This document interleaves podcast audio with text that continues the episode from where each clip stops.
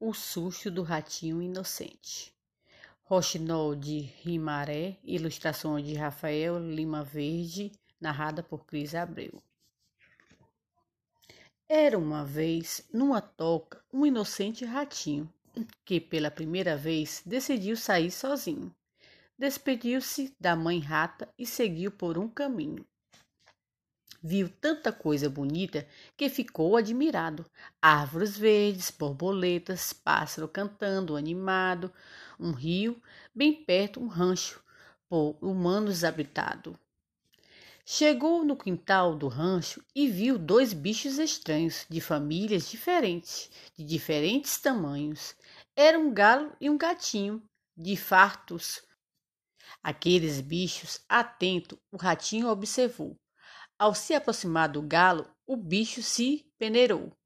Bateu as asas bem forte, abriu o bico e cantou: Cocorococô, cocorococô. E o ratinho, nesse instante, tomou um susto e correu, pois achou apavorante. Chegando à toca, ele entrou assustado e ofegante.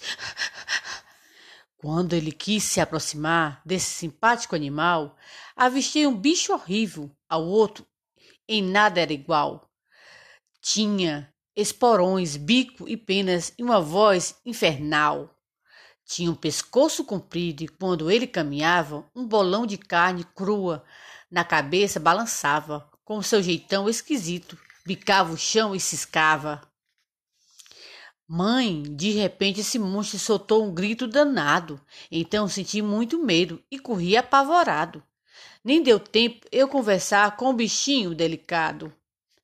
Após ouvi-lo, a mãe rata falou-lhe com voz suave: Filho, seu monstro era um galo, uma inofensiva ave, e o outro um gato feroz, corrente um perigo grave. O gato parece bom, inofensivo e amigo, mas por natureza é o nosso pior inimigo.